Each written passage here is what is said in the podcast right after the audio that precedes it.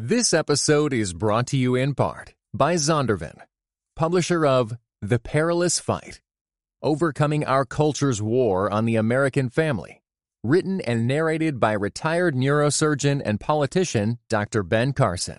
Available now everywhere you get audiobooks.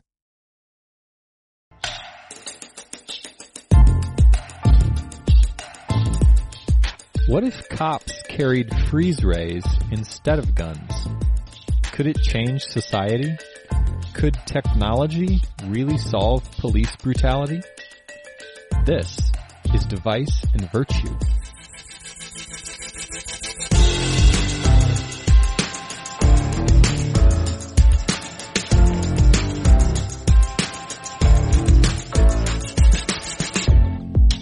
Well, hello. Welcome back to Device and Virtue, where we argue the wrongs and rights of technology and faith in everyday life. We're coming to you from Chicago. I'm Chris. And I'm Adam. Hey, Chris, we are talking about a really intense subject today. We're Yeah. talking about the technology of guns Wow. and its effect on police, lethal force, and the United States.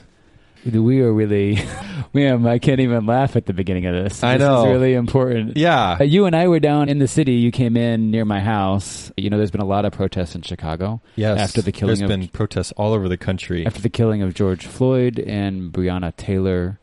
I'm glad we did this. It was a prayer walk, protest, Yeah. a lot of faith leaders, leaders of churches around the city, and uh, your pastor Yeah, and my pastor yeah, pastors went. from my church were there, Right. and I kind of cleared my schedule and made it happen because I felt like it's important to be present and and we walked with about five thousand people, which turned out to be, you know, one of the smaller ones in some ways. But it was a lot of Christians.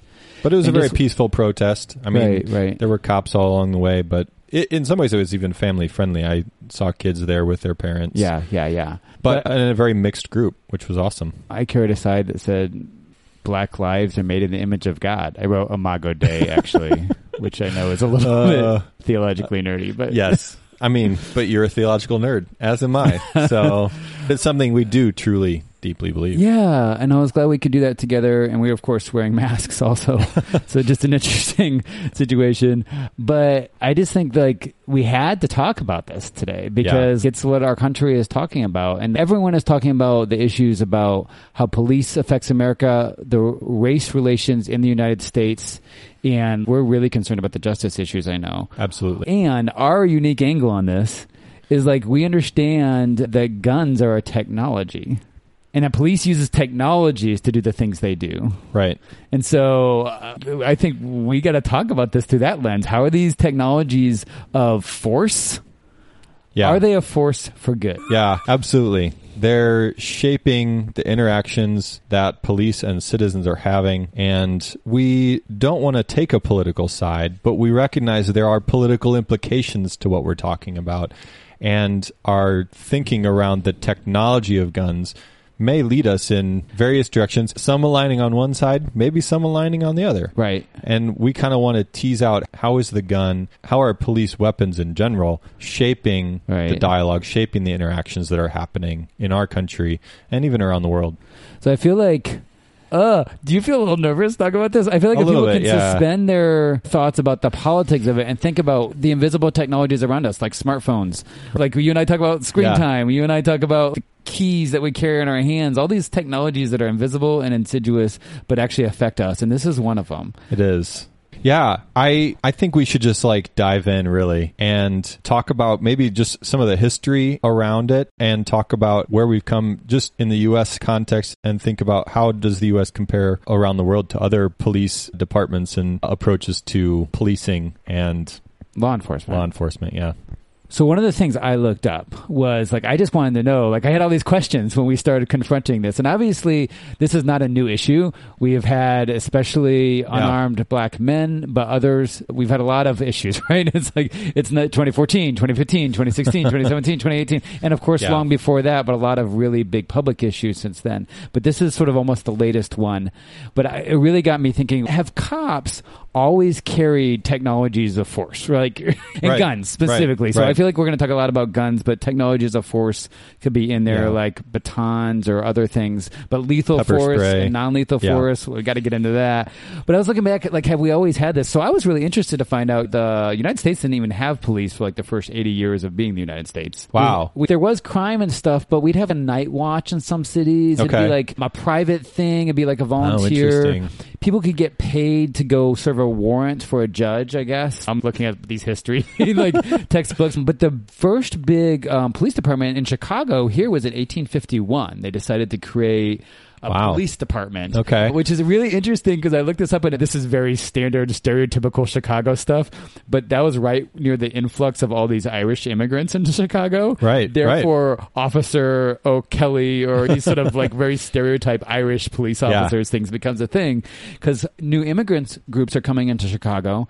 They're seen as actually sort of shady. Actually, they're Right. seen as not abiding by law enforcement. And so cities would recruit certain people within that group, like the immigrant group, to like you turn in your own people, which is interesting. So they were trying to police on these suspected. Get an Irish immigrant to police the bad Irish immigrants, essentially. But eventually it becomes a municipal police department, which changes from the whole volunteer system, which means they start paying them like employees. Okay. They start they start being backed by the local government. So this Sure, is a big sure. shift, and it happens in big cities all across the country. 1830s, 1840s, 1850s, 1860s. Philadelphia, New York start creating these police departments. Got it. And in Chicago, it's Irish for a while. Yeah, Um, yeah. and that's where we get the stereotype. But I guess in the and in the South, it's different even because it's a little slave patrols.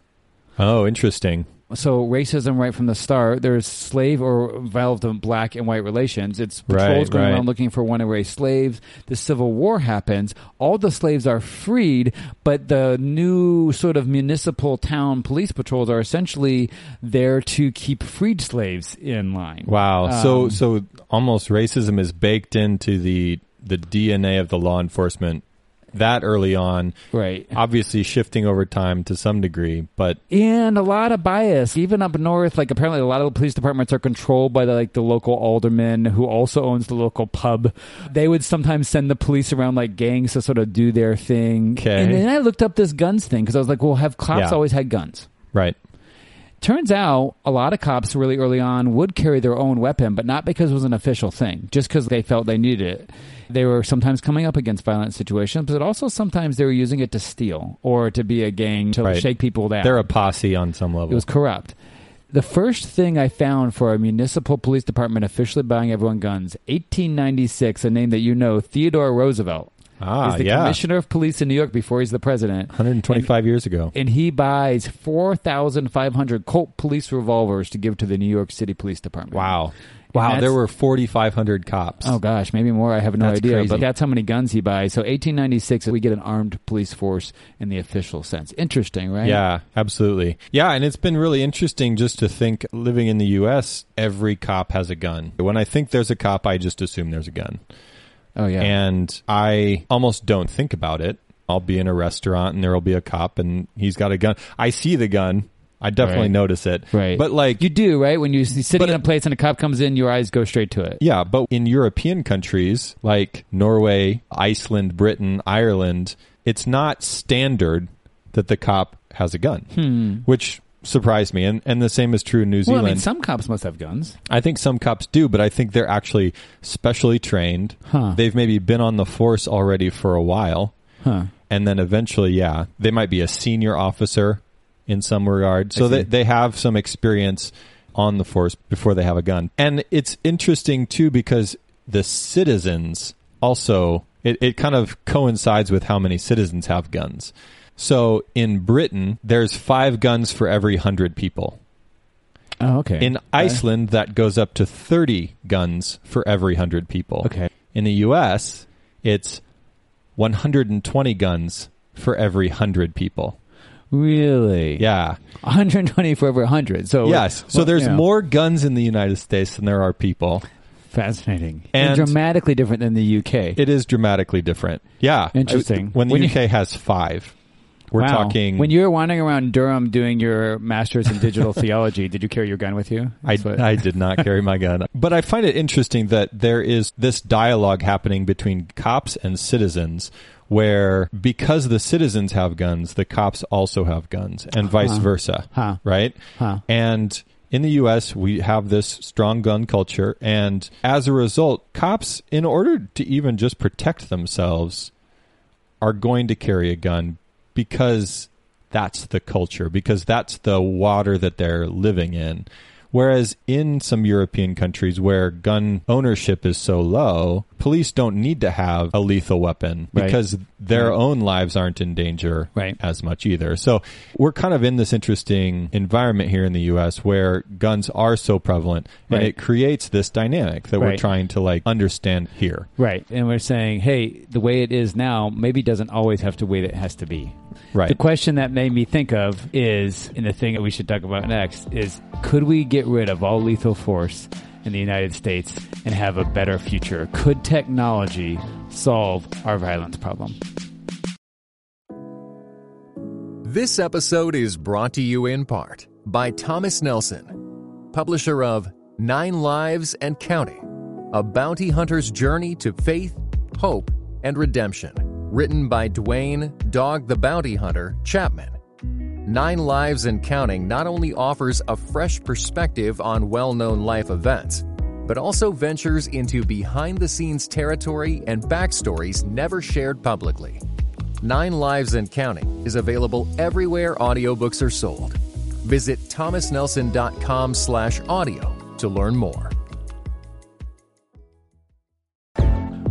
So, Adam, when I was a kid, I was not entirely allowed to watch TV. I had one of those Christian families that was really down on the TV.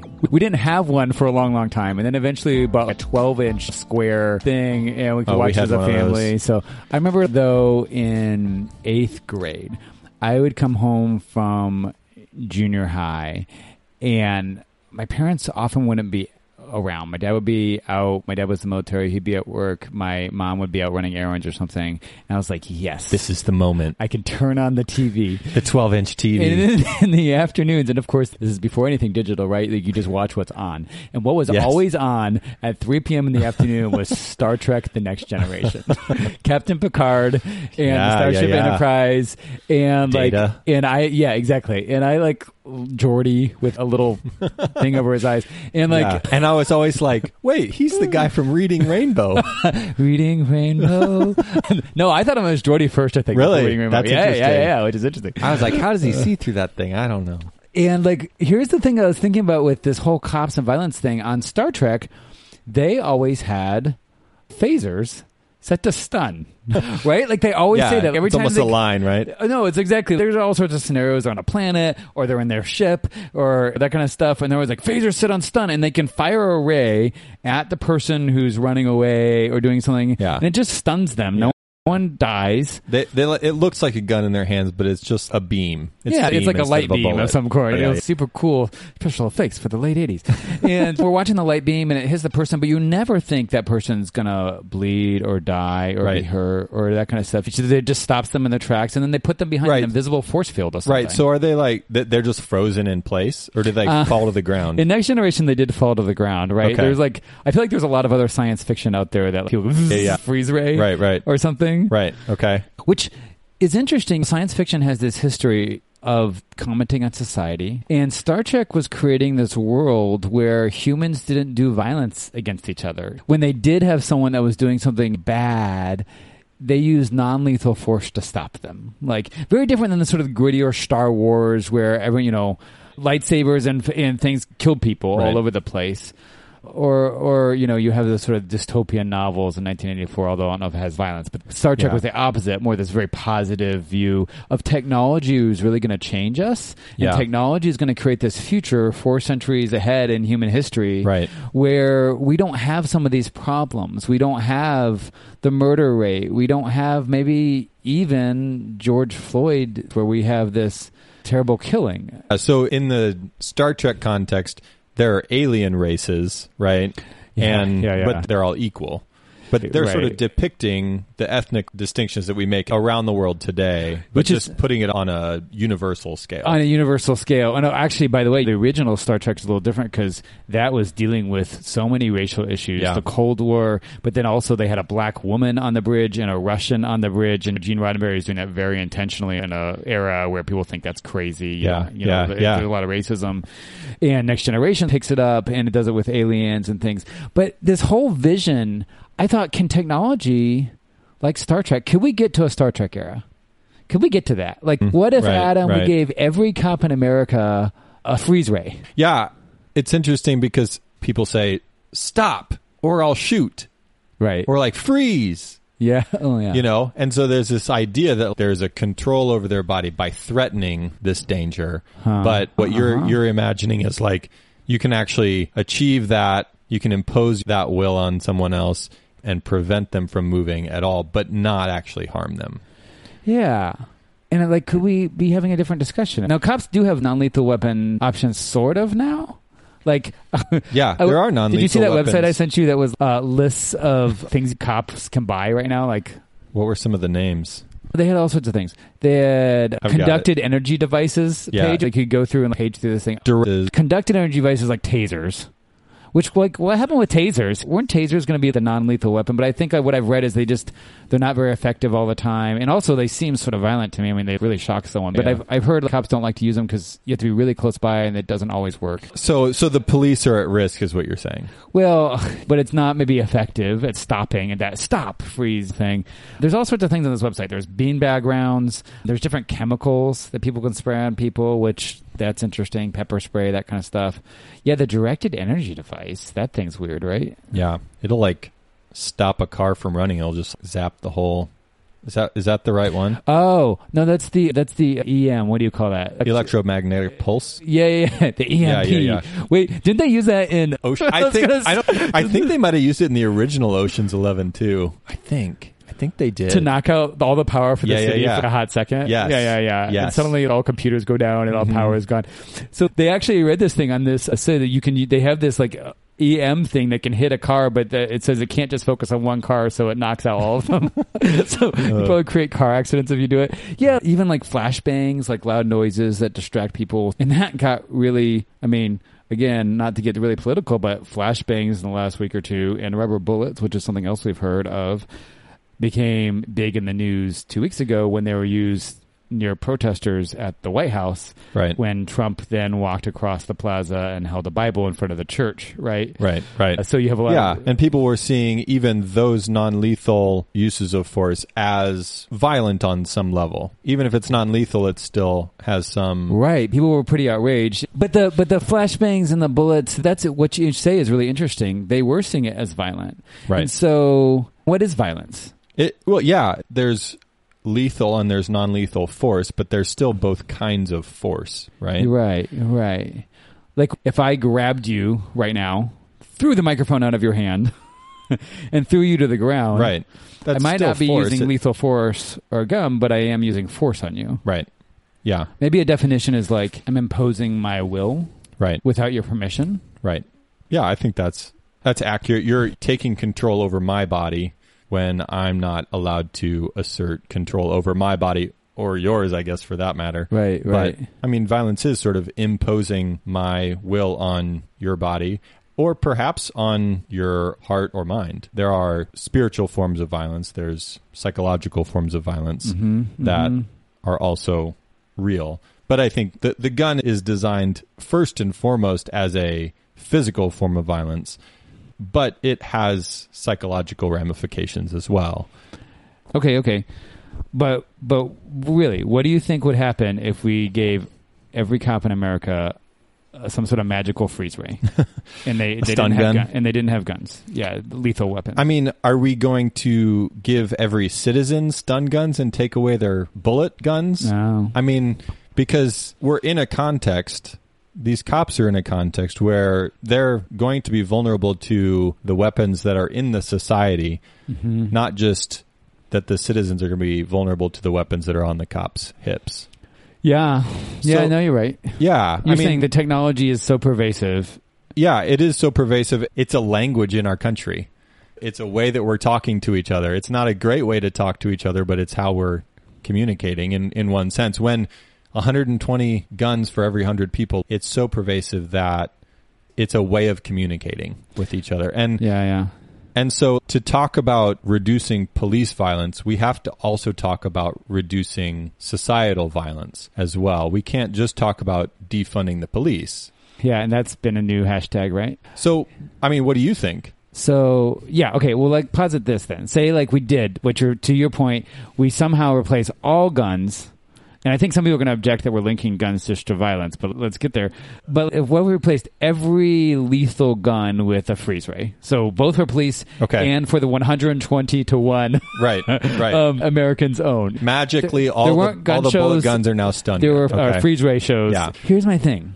I think if we replaced every gun with a new technology that was non-lethal, there'd be big changes. We'd probably see less people die, right? We'd probably see Breonna Taylor not shot 20 times. She might be alive, Right. but we couldn't get to Star Trek just because we got phasers with stuns. I think there's three things that would be the same, and here's the reasons. One, I think because what we just said, force is force in some ways. So when I'm forcing your will to do something, whether I'm doing it with a gun or doing it with another force, physical force, some other technology, maybe a baton Right. or, or a bat, I might not kill you, but I'm still enforcing a power over Yeah. you with that technology. You're still you're still threatening my body with some sort of control. And I think we would see that. And two, I think that affects people, whether it's a cop like Chauvin who was putting his knee on George's neck, and it wasn't actually the gun. It was, and I know you want to make a point about this, but Yeah, he wasn't using a gun. I, he wasn't using a gun. I think attitudes are still there, right? People's views, even when people don't know it, a racist bias is still in many of us, where we see certain people as other than us. Sure. Whether it's a white cop and a black person, In the same way that we look at the Irish immigrants in the 1850s and say we need to be policing it's, them. and it's hard to imagine now, but that's exactly what Yeah. it was. Or like the guys in my neighborhood in Bridgeport. This was a national story in Newsweek two weeks ago that really touched me. I had a friend riding a bike in Bridgeport, and he was riding down the middle of the street. Five guys came off the porch with baseball bats and stopped his bike, asked him where he was going, and told him to leave and go home. But he was three blocks from home. He Wow. lived in that neighborhood. They ripped off his backpack and searched him. wow. And the interesting thing is, this wasn't. I think these guys were all white. They were, I think, looking for black folks. The Newsweek article was saying like they're looking out for what they called Antifa. But Okay. my friend was white. Actually, they were just otherizing everybody. They were saying we're attacking, We're and protecting, our neighborhood. and they weren't using lethal force, but their non-lethal force. Their anger or their distrust or their tribalism came through their use of force. You're saying it was expressed through their their force, to their bats. One guy actually used his bat and smashed the front of the bike a little bit. but their view is already there, and and they're expressing that view th- through their bats, but also through their language and through their kind of gathering around this person and telling him to go home. And Yeah, humans are sinful, and we're going to not love our neighbor like Jesus asked us to do, and that's going to exist even in freeze rays. I think if we gave everyone freeze rays, we'd see a lot more people of color get freeze rays than we'd see maybe white Mhm. people get freeze rayed. maybe there'd be less deaths, but they would still be inappropriate or still be unbalanced because there'd still be a use of force that is used against some groups more than other groups, right Because of our own heart. and in human functioning. This is McLuhan, you know, Marshall McLuhan, my favorite guy to mention. Uh, He talks about how things extend our power, right? If I put out my arm, I can do so much with my arm, but if I add a bat to it, it really puts a sharp point on it, right? Right. And if I had a gun to it, it'd like take it up 15,000 notches. My, the what tur- was my muscle power turns into the ability to kill you instantly. Right. So it's taking a human function, but it's extending it and sharpening it, just like a wheel can, in a non-lethal way, can take my legs and turn me into a much faster and sharper and go faster. But it has effects, and these guns and these bats have different effects on the way I am as a human. So, how do you think the gun was influencing the relationship between Chauvin and George Floyd? Yeah, what do you think? Because I mean, he wasn't we're saying- using it. He wasn't. We were saying the gun wasn't out, right? It was his knee. So, yeah, the presence of the gun was doing something in its holster. Would you agree? I think so. I think Chauvin had in his mind an awareness of the power that he held and the recognition that he could use a non-lethal, an initially non-lethal use of force backed by a lethal threat. And he's accounting for that. And George Floyd probably is too. So they're both aware that Chauvin has a lethal weapon that he can use if he needs to. And that is allowing him to obtain a willful power over George Floyd. So the presence of a technology created a power or power differential Right. that wasn't just by pulling that technology out and pointing it at Right. him, but it created that power differential just the same. Right. He didn't have to use the gun in order to have the power that the gun afforded him. Yes, right. I had read that the Black Panthers back 60s and 70s in an effort to resist police violence had started asserting their second amendment rights and started Yeah. carrying guns on their person Right. which was legal but also seen as really because of views on on race and society was sort of seen as controversial almost and police started treating stops differently because they realized that the other person might have a gun with them Yeah. and for a time i'm going to think maybe a short time there felt like there was more of a balance of power Right. and that felt empowering for Right. a black man who had been treated terribly Right. Yeah. Suddenly the playing field is a little more equal. and even if A the guns more. weren't pulled out the technology was leveraging that whole situation Right. Yeah. But to be honest, I think a lot of people are going to be thinking guns don't kill people, people kill people.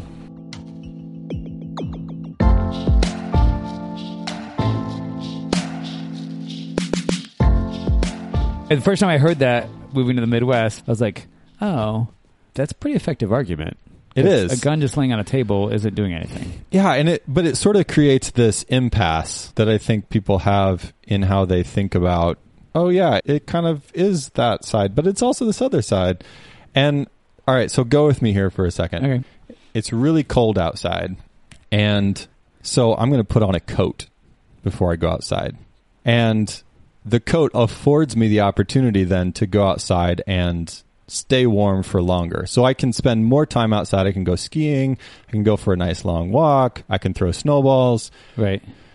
all these things. Right. So it's no longer just me by myself out in the cold. It's me with a coat outside in the cold. Yeah. So right, me right. without the coat spends two minutes outside. Me with the coat spends two hours outside. Yeah, yeah. Okay. Right. So it's this idea that It gives you an affordance. You said the word afford, Yes. and I know that's a technical term Yeah. that we'll use. An affordance to do something. right. So it's not the coat that's keeping me warm, and it's not just me that's keeping me warm. Uh-huh. It's actually the two things together that are keeping me warm.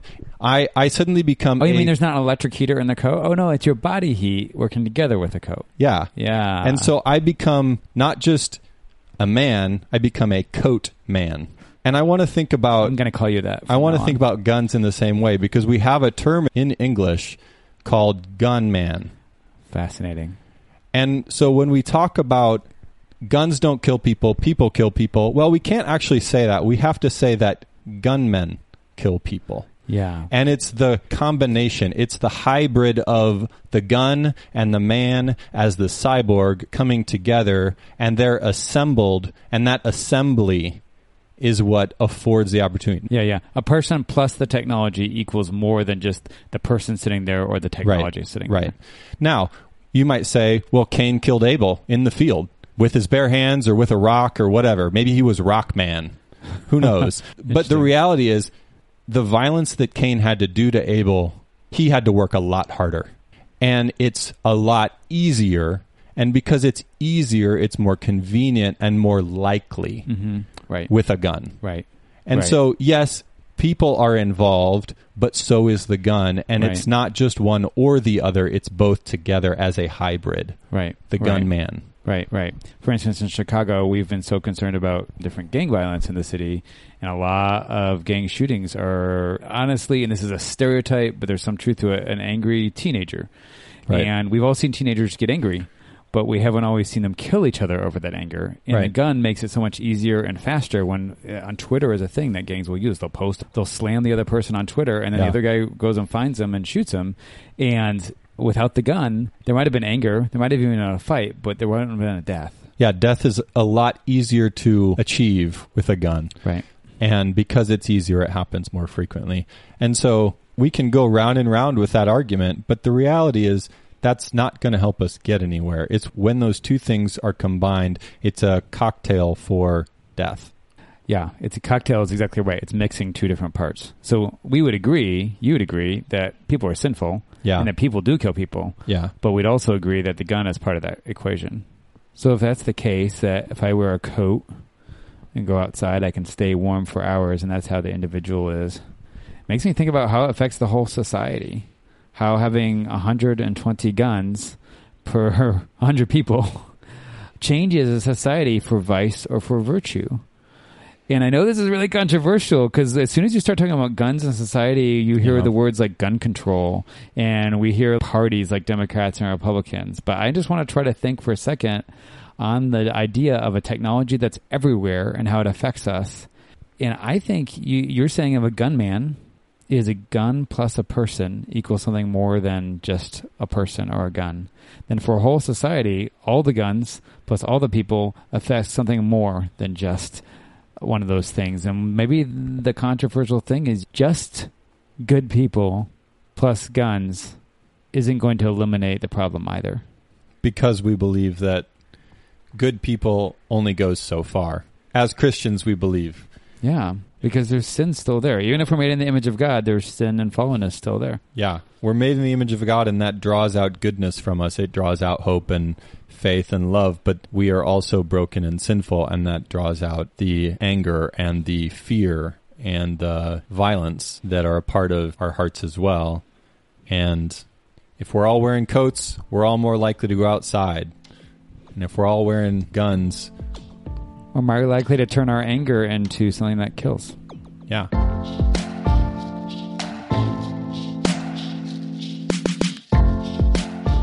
What would Jesus say?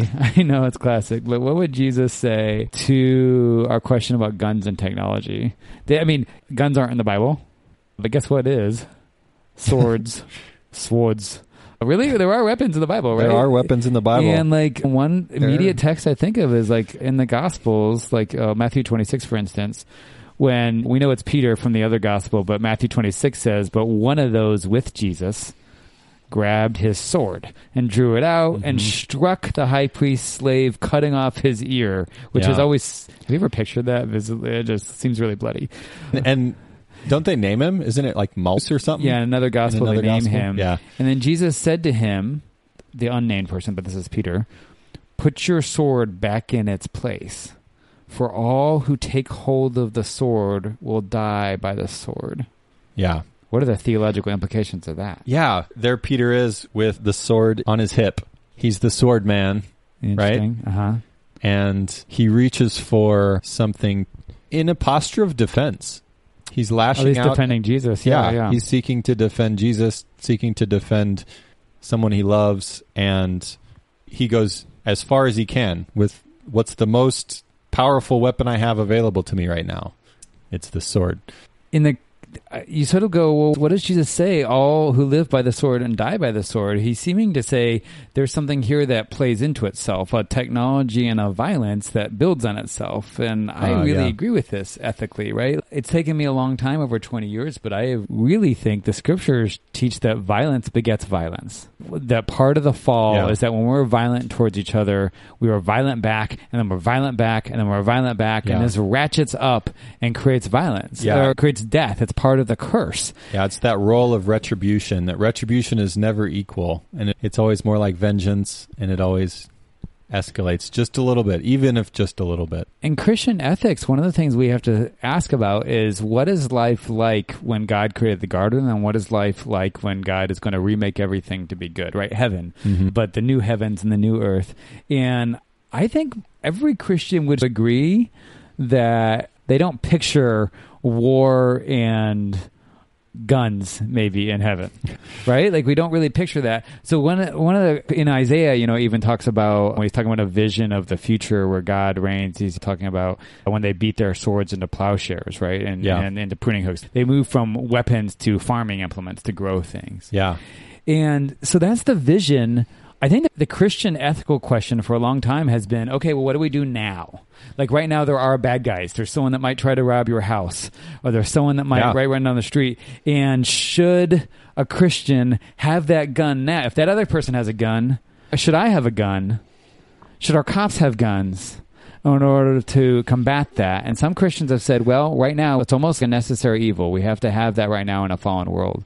And other Christians have said, especially the peace tradition and the Mennonite tradition, but other traditions have said, no, um, you turn the other cheek. Yeah. If they take your cloak, you give them your tunic as well. That the violence begets violence, and if you turn away with peace, that's the beginning of peace. And Jesus, when we look at his death, when we look at the violence turned against the Son of God, the whip and the cross, he doesn't stand up and start a fight. He doesn't start a revolution. He doesn't say, Peter, pick up your sword. Yeah, he remains silent. He absorbs the violence rather than retaliating. In you know theologians, we talk about atonement theory. How did Jesus on the cross change everything? How did it affect us? And one way Christians talk a lot about it is that he took our punishment, and I think that's true. But another thing that he did was walk into the violence and not play that the world the way the world plays. Right. Not play the way that the powers that be, the authority and law enforcement that be, they're like, well, this is how we put this down. We whip it and we kill it. Right. And instead of turning around and raising up the revolution like his disciples thought, he walked into the violence and undoes the violence by entering into the violence. Yeah. And then the power, the power. I, I'm going to yell a little bit. at him. The power starting to preach. is the resurrection. It's life power. Mm. It turns out to be more powerful than the whip and the cross.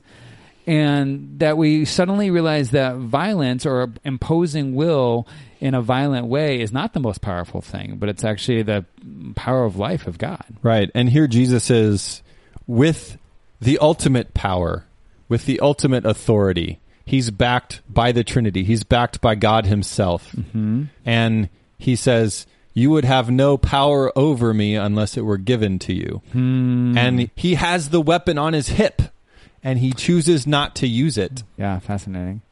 And instead, he, he takes on the violence as a way to dispel the violence. So, what are the implications for that? A God who gives us an example by entering violence to undo it, Yeah. not to recreate it. I think back to where we started, where we were talking about imposing our will on another person's body or mind or spirit. And as I kind of think through scripture and I think through the way of discipleship, I think about we see we see the gun as imposing violence from the outside in. And what I see the Lord doing is he gives us this free will. And he says, "Here, here is your freedom to choose to do what you want."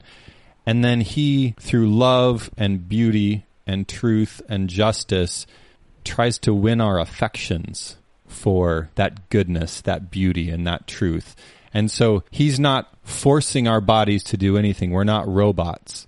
He's calling us to a better way of, of living by being winsome. And when I think Wow, about this wow, wow. idea that I can impose on their body my own will through a gun or through another weapon, that is not the way of Jesus. That is not how God approaches us. God, who has all power Wow. to control us, he chooses not to. And he says, instead, you have a free will, and I'm going to show you a different way so that you can become like me because that's what I made you for. Wow. The guy who has the EMP, the ability to black out everything, doesn't use that power at all. He doesn't use the power of coercion Yeah. or stopping, He says, Come follow me. right? An invitation from the beach to walk after him, not a weapon to control us. Thanks be to God. Uh, well, thanks for preaching a little bit with me, Adam. We got we got, we got heated. a little preaching on I there. know. Yeah. Uh, it's because it's such an important topic, and we realize this is not a trivial topic. And so I know that you would agree with me, Adam, that if folks have thoughts or even disagreements about what they've heard, we welcome the feedback. Uh, we're trying to look at it as a technology, but there's all it touches all sorts of nerves on It our unravels in a black brothers and sisters across the church on violence, on politics, on racism, and everything. So thank you for being with us on that. I want to say, by the way, when we're talking about Jesus absorbing the punishment, which I think is absolutely true.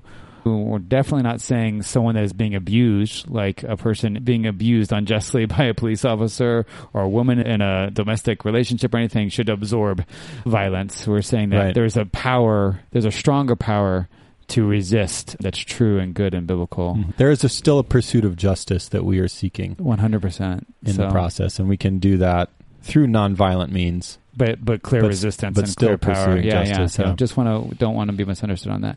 But thanks for talking about it, Adam. And of course, Yeah, if you're still listening, thank you, because we know it's a it's a touchy subject. it's true. We, I hope you guys have enjoyed because sometimes talking about technology and faith can be just sort of we can talk about anything, but we're really talking to you about the issues that we're thinking about each week. Yeah, I mean, um, a little bit raw. So we hope that that's helping you think about it as well. yeah. Adam, it's time for vice or virtue. And the vice or virtue for the day plowshares and pruning hooks. Yes, I you know what I'm saying? don't really know what those are. I don't know what it is either. I, I mean, plowshares is like plows that plow the ground and really? break it But up. what's the share part? I think that's just like the King James. I don't think anyone knows what these are. I think Christians know this quote and they're like, I don't know what that is. I mean, pruning hooks. Like, why are you? Don't you just like pruning? You're just like cutting things off, right? Like, why? What are the hooks for? Okay, Is it- Wikipedia says in agricultural, I don't care about your pruning hooks. I looked up plowshare. It's a component of a plow, the cutting or leading edge of a mold board. Didn't know that, which closely follows the coulter, one or more groundbreaking spikes. You don't even know what a mold board is. Here's a photo. It looks like this really long metal looking thing. yeah, that's what I'm envisioning. That second it's- picture there. It's a It's like the little plow behind the horse, and the horse is pulling the plow along. The guy's like, "Yeah, that." But I don't know what a pruning hook is. Um, well. Thank you, Wikipedia. So I don't know. You're just gonna have to decide. Let's go. I mean, I think that agriculture is necessary to feed society, so plowshares are a good thing. I, Um, deep thinking on plowshares. That's what we have. I'm I'm looking up this now. This image of pruning hooks, which looks a little bit like a curved scimitar kind of knife. It looks and like a torture super device. Super scary, tortury. So, based completely on my Google image search of pruning hooks right now, I'm going to say both of these are just vices. Uh, you can't even be nuanced. I'd say the I'd say the pruning hooks are a vice, but the plowshares are definitely a Okay, virtue. well, you have way too much thought for one person. So, And jump on to Facebook and like us if you want more of this. this is the end of season four. This is the last episode. it? So between now and season five, we're going to do a little contest. We're going to give away a book. We're going to do a giveaway. If you leave a review between now and season five, at the beginning of season five, we are going to draw a name out of a hat for any of the reviews that were left since we posted this episode. And we'll give away a book on technology. I'm thinking The problem is we have so many books on technology that's that our bookshelves are overloaded, and so we really just It's need gonna help be a good book. off. it, here's the device and virtue guarantee. It's going to be a good book that we endorse wholeheartedly about faith and technology That Adam That endorses you- wholeheartedly. I that don't know. you will want to read. Okay, there really actually are no books that both Adam and I endorse wholeheartedly. Maybe. I mean, what, that one of us at least endorses wholeheartedly and the other one endorses at least 50%. Yes. All right. It's a, That's it's a, the- that's it's, the it's a 150% guarantee. I can't give you 200%. I'm sorry.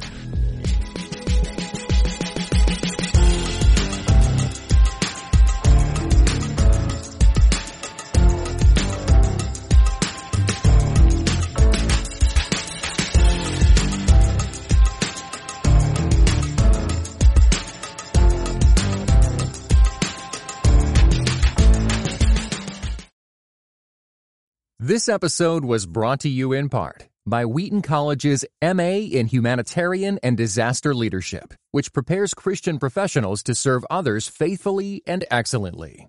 Called to help people facing disasters, human trafficking, poverty, or displacement as refugees? Visit wheaton.edu/hdl.